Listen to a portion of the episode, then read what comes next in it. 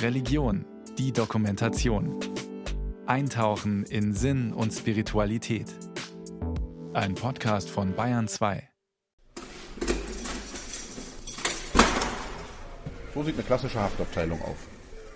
Der Linoleumboden eines typischen Einzelhaftraums in deutschen Justizvollzugsanstalten hat eine Fläche von 9 Quadratmetern. Gitter aus Stahlbeton verhindern den Sonneneinfall durch ein Fenster mit Hofblick.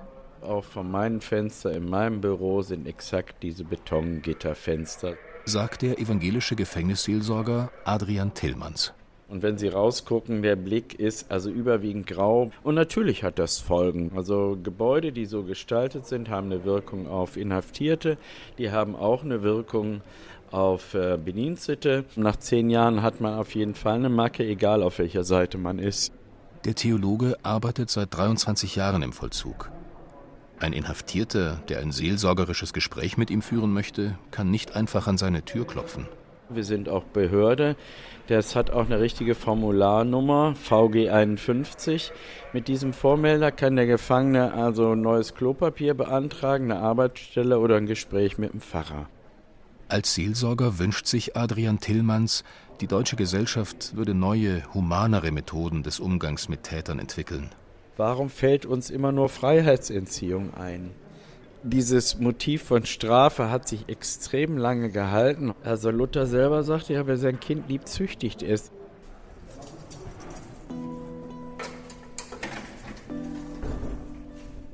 Adrian Tillmanns ist mit der Seelsorge in den sieben Hafthäusern von Deutschlands größter Justizvollzugsanstalt beauftragt. In jedem Haftraum der JVA Bielefeld-Brackwede liegt eine dünne, schmale Matratze mit einer Hülle aus pflegeleichtem blauem Gummi. Das WC in einer Ecke ist aus Stahl, das kleine Waschbecken auch.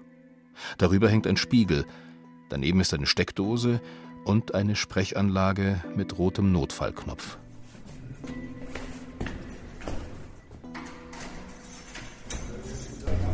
Manche Gefangene verbringen 23 Stunden am Tag in ihrem Haftraum. Ein Brett an der Wand dient als Tisch. Stuhl, Schrank und Fernsehgerät sehen aus wie reingequetscht. Da zu sitzen und das mehrere Jahre, das ist schon richtig Strafe. Also das ist kein Urlaub da. Sagt Stefan Exner. Grauer Bart, zurückgekämmte Haare. Er ist Opfer brutaler Gewalt geworden. Aber wir können auch hintenrum dann durch den Garten gehen. Also. Jetzt steht der kräftige Mann im Flur seiner Wohnung in einem hübschen Mehrfamilienhaus. Er macht seine Jacke zu, öffnet die Tür und geht in Richtung Tatort. Ich bin 57 Jahre alt, von Beruf bin ich Berufskraftfahrer und lange, lange Jahre auf dem Bau gearbeitet. Stefan Exner spricht nicht gerne über die schrecklichen Ereignisse, an die er sich wahrscheinlich sein Leben lang noch sehr oft erinnern wird. Wenn man Hilferufe hört, dann muss man hin und helfen. Geht gar nicht anders. Von der Straße aus blickt er eine steile Böschung hinauf. Das Waldstück beginnt direkt hinter einer anderthalb Meter hohen Mauer neben dem Bürgersteig. Also ich bin von da oben aus dem Wald gekommen. Da stand das Fahrzeug der Frau. Der hatte die gestoppt und der hatte sie am Hals und würgte. Und sie schrie panisch um Hilfe. Ich habe erst mal gebrüllt, laut, ich komme, damit sie irgendwie wusste, dass Hilfe naht. Der hat die Frau einfach fallen lassen, ist mit einem Satz diese Mauer hier hoch und dann sofort. Es ging sofort los. Ohne zu zögern, losgebrüllt, ich schlag dich tot, ich bring dich um. Und das hat er dann versucht. Der athletische junge Mann packte den deutlich älteren Stefan Exner und schlug auf ihn ein, ohne jegliche Skrupel. Also mein psychisch krank war sowieso klar. Und in der Psychose, denn wenn er das nicht wäre, dann wäre er jetzt in einem normalen Knast in Untersuchungshaft. Da er aber in der Forensik in Eichelborn sitzt, muss er psychisch krank sein. Da kommen nur psychisch kranke Straftäter hin. Zuerst bekam er einen Schlag auf die eine Augenbraue, dann auf die andere. Auch die Lippe platzte auf. Sein Gesicht war voller Blut, die Brille zertrümmert. Der ist einfach nur vorwärts. Dann bin ich zu Boden gegangen. Ich habe immer nur noch gedacht, bloß nicht bewusstlos werden. Der tritt dir den Kopf kaputt. Bin dann die Mauer runtergestürzt. Da ist er hinterhergesprungen Richtung meinem Kopf, konnte mich wegdrehen und dann ging das auf der Straße weiter. Unterdessen waren mehrere Fußgänger stehen geblieben. Niemand traute sich einzugreifen. Zumindest hat jemand 110 gewählt, während die Schläge weitergingen. bis dann endlich die Polizei auftauchte mit drei Streifenwagen, auch junge, kräftige Kerle, haben sich auf diesen Täter gestürzt und hatten massive Probleme, bis sie da Handschellen dran hatten. Stefan Exner ist kein nachtragender Mensch. Er ist froh, dass er und die Frau überlebt haben und dass der Täter jetzt Hilfe bekommt. Der ist sag mal, als Obdachloser und drogenkrank, psychisch krank. Das ist kein gutes Leben. Und in so einer Einrichtung, wo er ja auch nicht nur verwahrt wird, sondern auch psychisch betreut wird, seine Medikamente kriegt. Ich denke, das ist äh, der richtige Ort für ihn.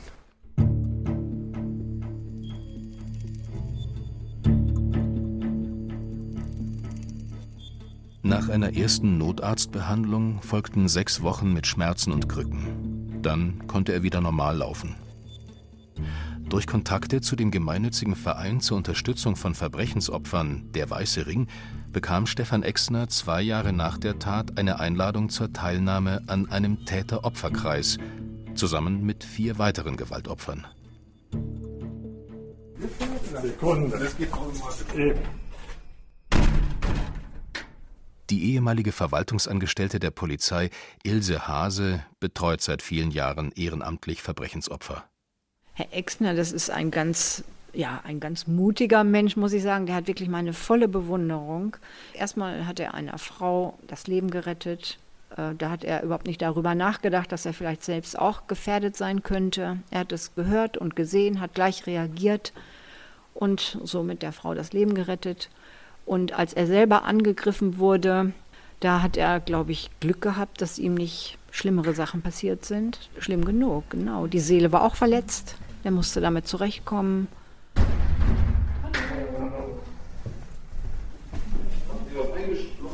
Ja, haben wir. Auch einer der Täter, die an dem Kreis teilgenommen haben, war beeindruckt von Stefan Exners Geschichte auch, äh, dass er so Zivilcourage gezeigt hat und der Frau geholfen hat. Der Häftling möchte seinen Namen nicht nennen. Über seine kriminelle Karriere spricht er lieber anonym. Der junge Mann mit kurzen Haaren und blondem Bart hat die meiste Zeit seines Erwachsenenlebens im Knast verbracht. Zehn Jahre geschlossener Vollzug. Acht liegen noch vor ihm. Was bin ich für einer? Ja, ähm, ja, hier in dem Kontext natürlich bin ich vor allen Dingen Täter. Täter, der gerade seine Haftstrafe absetzt. Genau. Was soll ich sonst sagen, wenn ich nach mehreren schweren Straftaten ist doch klar, dass ich auch äh, Großteil Täter bin. Ich kann meinen Sohn nicht in den Kindergarten fahren, ich kann für meine Frau irgendwie nicht da sein und ähm, ja. Die Beziehung zu seinen Eltern sei schwierig gewesen. Kurz nach seinem 16. Geburtstag wurde er das erste Mal verurteilt. Ein Raubdelikt, Schon damals habe er Drogen genommen. Dass er schon so früh im Gefängnis gelandet ist, findet er in Ordnung. Ich habe auch Strafe gebraucht, auch gerade wo ich noch jung war und da hat mir das ganz gut getan. Das Problem ist aber, dass es dich nicht irgendwie zu einem Ziel bringt, der Strafvollzug, ne? so. sondern ähm, die erziehen dich dann zu einem guten Gefangenen, aber dadurch bist du ja noch lange nicht ein guter Nachbar am Ende. Du kommst ja irgendwann raus. So. Oh, die Lenschik kam dann. Ähm, eine Psychologin auf mich zu und fragte, ja, und sie haben ja auch schon viel gemacht und wie es wäre. Und an so einem Täter-Opfer-Kreis teilzunehmen, konnte ich mir erstmal nicht viel darunter vorstellen. Die Psychologin Cornelia Wilenschik beschäftigt sich normalerweise ausschließlich mit Tätern. Und es wird immer wieder offenbar, dass die Opfer vernachlässigt werden. Im Grunde gibt es wenig Möglichkeiten, dass Opfer äh, wahrgenommen werden, dass die die Möglichkeit bekommen, auszusprechen, was ihnen passiert ist, äh, Verständnis zu bekommen, angehört zu werden. Diese Wahrnehmung entspricht der Erfahrung von Stefan Exner, bis ihn Ilse Hase vom Weißen Ring fragte, ob er Lust hätte, sich an einem Täter-Opferkreis zu beteiligen. Ich hatte einfach ganz spontan sofort gesagt, ja, mache ich. Wir haben uns dann zu einem Vorgespräch getroffen. Das war wirklich gut. Es ist wahrscheinlich eine so seltene Gelegenheit, dass man als Opfer die Chance hat, mit einem Täter zu sprechen. Gott sei Dank nicht mit meinem eigenen Täter. In der Vorbereitungsphase zu dem Kreis gab es vier Sitzungen, an denen fünf Personen teilnahmen, die Opfer einer Gewalttat geworden waren. Dabei ging es wirklich um brutale körperliche Gewalt. Es gab fünf Treffen mit unserer Gruppe, also mit den Opfern. Wir sind unglaublich gut betreut worden von den Sozialarbeitern und der Psychologin. Cornelia Wilenschik bekam ausnahmsweise mal die Möglichkeit, sich um Menschen wie Stefan Exner zu kümmern. Der Täter wird verurteilt und die Opfer werden sozusagen für sich gelassen, ähm, sich mit dem, was ihnen zugestoßen ist, was sie erlebt haben, zu befassen. Also es war auch einfach das Gefühl, es geht allen anderen auch so, dass diese, diese brutale Angst, die man anschließend hat, dieses äh, sich nicht mehr einfach so unbeschwert auf die Straße zu trauen, all diese Dinge haben die anderen auch. Die Vorbereitung fand außerhalb der Haftanstalt statt. Zu dem eigentlichen Täter-Opfer-Kreis kam es dann aber hinter hohen Mauern und verschlossenen Türen. Die Teilnehmer des Gesprächskreises sind in einem großen Saal zusammengekommen, der sonst als Gottesdienstraum dient. Nach zehn Jahren Haft, äh, geschlossenem Verzug, war das das erste Mal, dass ich mit Opfern zu tun hatte, wirklich. Das sollte eigentlich früher und öfter stattfinden, ja. Macht Sinn, weil du direkt auch damit konfrontiert bist, mit den Gefühlen und den Emotionen des anderen. Und das was ganz anderes ist, als ob du über so etwas redest und auch als Täter über Opfer redest oder das im Urteil liest oder wirklich jemand dir das erzählt. Ne? Das ist ein ganz, ganz anderes Erleben auf jeden Fall.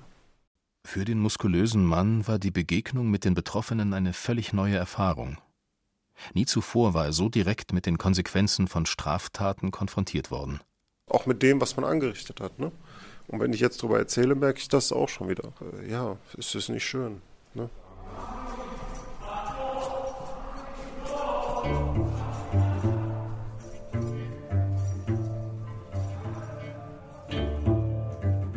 Der erste Täter-Opfer-Kreis in Deutschland wurde im Jahr 2016 in der Justizvollzugsanstalt Oldenburg durchgeführt. Als nächstes ermöglichte die JVA Bielefeld eine solche Erfahrung. In Bayern gab es noch kein solches Projekt.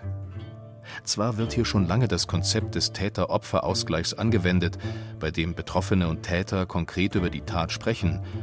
So soll den oft jungen Tätern bewusst werden, was sie angerichtet haben. Es geht dann meist um kleinere Vergehen, Diebstahl oder Vandalismus. Aber einen Täter-Opfer-Kreis hat es in Bayern noch nicht gegeben. Ein solcher Gesprächskreis bringt Menschen zusammen, die sich zuvor nie begegnet sind. Die Gewalttäter hören dann meist das erste Mal direkt von Betroffenen, welche Konsequenzen die Gewalttaten für ihr Leben hatten. Anfangs wollte der anonyme Häftling nur unter Vorbehalt an dem Projekt teilnehmen. Aber umso mehr wir vorbereitet haben, umso ja, mehr Ängste haben sich bei mir zum Beispiel auch ausgebildet. Ne? Wie der andere reagiert, macht er vielleicht Vorwürfe oder ähm, will der irgendwas von mir? Versteht er, was ich ihm sage oder ist der irgendwie... Also ist, ich hatte schon Schiss, muss ich sagen. Ne? Also komisches Gefühl, als Täter dann zu sagen, ich hatte Schiss, auf ein Opfer zu treffen. Ja, aber es war so. An dem Tag des Täter-Opfer-Kreises schloss der Sozialarbeiter Daniel Rilli morgens die Hafträume der Teilnehmer auf. Er traf auf einen, der weinend und zitternd hinter der Tür stand und sagte, ich habe die ganze Nacht nicht geschlafen, weil ich, der hatte Angst davor, den, den Menschen der anderen Seite zu begegnen, seine Geschichte zu erzählen und dass er so wie er ist dann auch nicht in Ordnung ist. Ja, wir sind da rein, ich war sehr aufgeregt, wir sind dann rein und es war eigentlich ganz menschlich. Ne? Die standen da, wir haben Kaffee getrunken zusammen, ein bisschen geredet, uns begrüßt, uns dann zusammen in so einen, so einen Stuhlkreis begeben und dann einfach auch äh, ja, dann in Gespräch gekommen sind. Gewaltopfer Stefan Exner war anfangs genauso nervös. Ich habe so erwartet, da kommen so große tätowierte äh, Fieslinge, die sich da auf den Sessel lümmeln und er so dies versträumen, so, pff, ja, Opfer, ja, Versager, ich bin besser. Nee, war nicht so. Und eben auch total nervös, genauso wie wir. Jeder Teilnehmer stellte sich kurz vor. Der anonyme Häftling saß links neben Stefan Exner. Da habe ich so gedacht, ach, das ist irgendwie ein feiner Kerl. So, der ist das, äh, als der dann seine Geschichte erzählte und was er in seinem Leben so veranstaltet hat und mit welcher Brutalität er auch Dinge getan hat, das waren zwei völlig verschiedene Menschen. Für den anonymen Häftling war das Treffen eine harte Probe. Im Grunde genommen hatte er bis dahin keine Vorstellung von den Emotionen, die seine Taten ausgelöst haben. Umso erschütterter war er, als er von Menschen hörte, dass sie Gewalterfahrungen erlebt haben, Überfälle, beraubt wurden, ähm, schwere Überfälle erlebt haben, wo sie auch irgendwie auf den Kopf geschlagen wurden und gefesselt und äh, ja, solche Geschichten. Ne? Das war wirklich hart. Also ich habe mich vor allen Dingen als Täter schuldig gefühlt. Ne? Diese Emotionen zu spüren und bei manchen, wie gesagt, war es 20 Jahre her und die haben immer noch Nachwirkungen davon und sind immer noch irgendwie eingeschränkt in ihrem Leben vielleicht. Und ähm, ja, allein dieser Moment, wenn sie es erzählen und da sitzen und du siehst irgendwie, wie die nervös werden oder auch die Tränen kommen und ähm, ja, das waren so die Momente, die wirklich schlimm waren. Ja. Auch die Frage nach der Möglichkeit einer Versöhnung kam auf. Der anonyme Häftling bezeichnet sich als Christ. Ich bin evangelisch, ja christlich und das spielt für mich schon eine Rolle. Und mit dem Alter auch, umso älter ich werde, umso mehr spielt es eine Rolle, ja. ja aber ich bete jeden Abend, ja, tatsächlich. Seitdem mein Sohn geboren ist, äh, jeden Abend. Ja. Manchmal betet er um Vergebung. Doch im Laufe des Täter-Opfer-Kreises wurde ihm deutlich, dass er in seiner Position nicht das Recht hat, von den Betroffenen eine versöhnliche Haltung einzufordern. Ja, Versöhnung wäre schön, ne? Das ist ja so ein Wunschgedanke dahinter. Das war auch einer meiner Wünsche am Anfang, aber das kann man nicht verlangen. Gar nicht. Auch für Stefan Exner spielt Versöhnung eine Rolle. Und Gott. Versöhnung ist tatsächlich sowas, was ich zumindest versuche. Mich hat mal jemand gefragt, ob ich äh, so einen Groll gegen den Täter hätte. Und das muss ich tatsächlich sagen, nein, habe ich nicht. Aber Versöhnung, ja, das ist ein ganz wichtiges Wort. Und ist für mich auch wichtig, denn wenn ich mich mit dieser Situation nicht irgendwann versöhne oder aussöhne, dann würde mich das sicherlich bis ans Ende meines Lebens begleiten. So ähnlich sieht es auch der evangelische Seelsorger Adrian Tillmanns. Er meint, ein Täter-Opfer-Kreis könne am ehesten zu einer Versöhnung der Teilnehmenden mit sich selbst beitragen. Das kann einen mit einem selber und seiner Opferrolle versöhnen. Es kann einen selber als Täter, kann man vertieftes Verständnis entwickeln, was es bedeutet, Opfer zu werden. Ansonsten aber bezweifelt der Gefängnisseelsorger, dass ein Täter-Opferkreis zur Versöhnung beitragen kann. Versöhnung ist ja das, was letztendlich die christliche Idee ist von dem, was passieren sollte. Die bleibt ja richtig, so schwierig sie auch jeweils zu erreichen ist. Genau, und die unversöhnten Prozesse, die flammen eben immer wieder aus. Die holen einen immer wieder ein oder melden sich immer wieder in unserem Leben.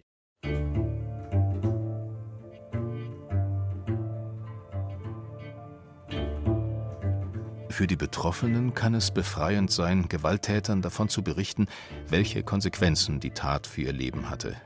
Der eine, der ist überfallen worden, den hat mit Baseballschläger den Schädel eingedellt, da sieht man heute noch die dicke Delle im Kopf, um äh, an die Einnahmen aus einer Diskothek zu kommen.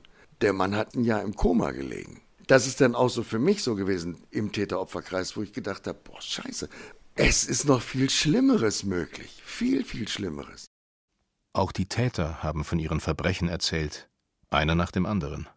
Was sie für, für gruselige Dinge getan haben und allerschlimmste, brutalste Straftaten verübt haben. Dafür bekommt man niemals ein Verständnis, gar nicht, dass jemand sowas tun kann. Aber so ein bisschen so ein Verstehen, dass bestimmte Lebensunterschiede Menschen dahin treiben, wo sie nicht hin wollten.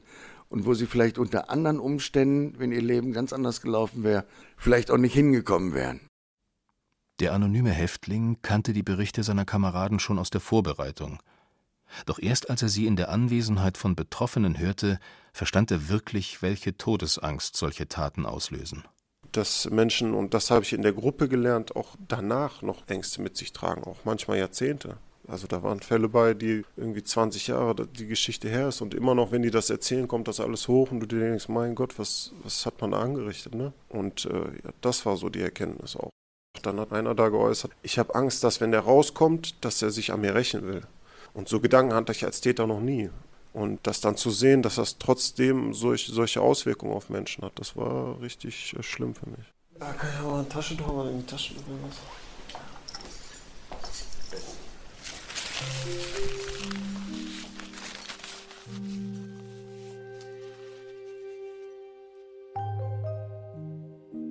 Der Gesprächskreis hat die Häftlinge unmittelbar mit einem Gefühl konfrontiert, das sie sonst lieber weit von sich schieben.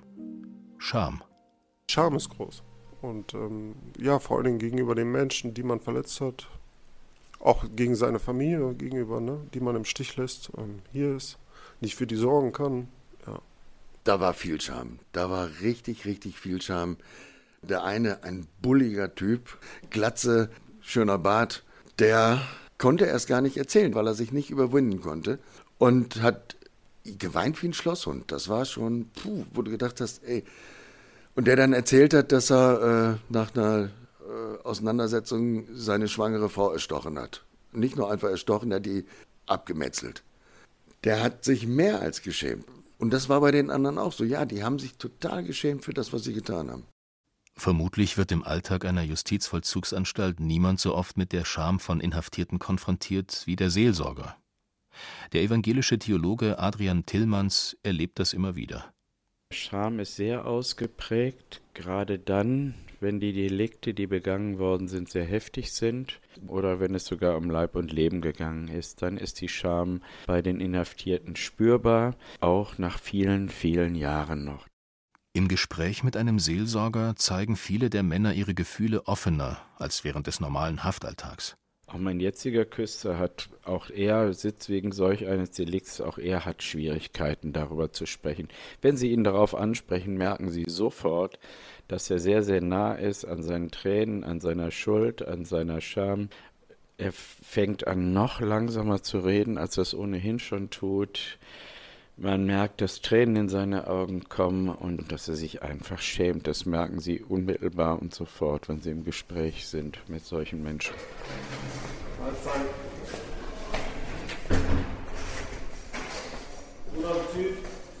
Nach acht Stunden gemeinsamer Zeit war der Täter-Opfer-Kreis zu Ende.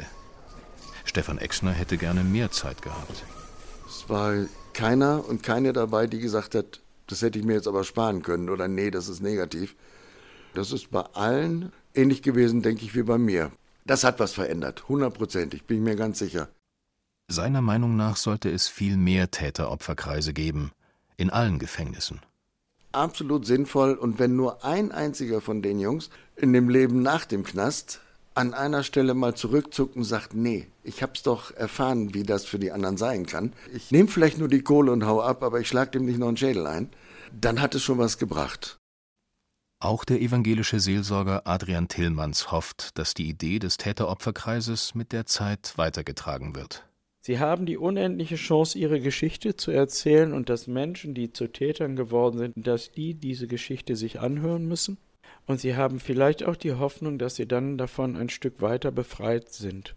Man sollte weiter dafür werben und gucken, wenn das jetzt gut gelaufen ist, vielleicht hat das einen Effekt, dass auch andere sich trauen, sich auf diesen Weg einzulassen. Aber es ist ein zartes Pflänzchen, was sehr gut gegossen und gedüngt werden muss. Adrian Tillmanns ist der Meinung, der Ansatz brauche mehr Fürsprecher. Bis dato hat man, glaube ich, auch hier immer gedacht, also der Täter muss weggesperrt werden, das ist die Idee, und das Opfer muss geschützt werden. Dass man die jetzt vielleicht zusammenbringen sollte, ist quasi die neue Idee und die braucht noch ein wenig, bis das plausibel ist.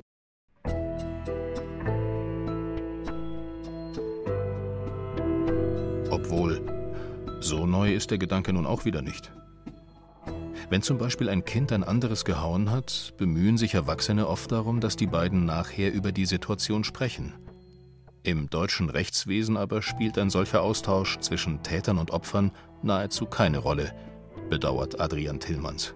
Strafe ist zum Beispiel eine Idee, die davor ist. Freiheitsentzug ist eine Idee, die davor ist. Das ist alles in Formen gegossen, in Gesetze gegossen. Das ist Vertrautes. Da gibt es zig Berufsbilder, die sich damit befassen. Für diese andere Idee gibt es überhaupt noch nicht die Struktur. Wenn eine Idee sich durchsetzt, dann wird es auch eine Struktur geben, in der die realisiert werden kann.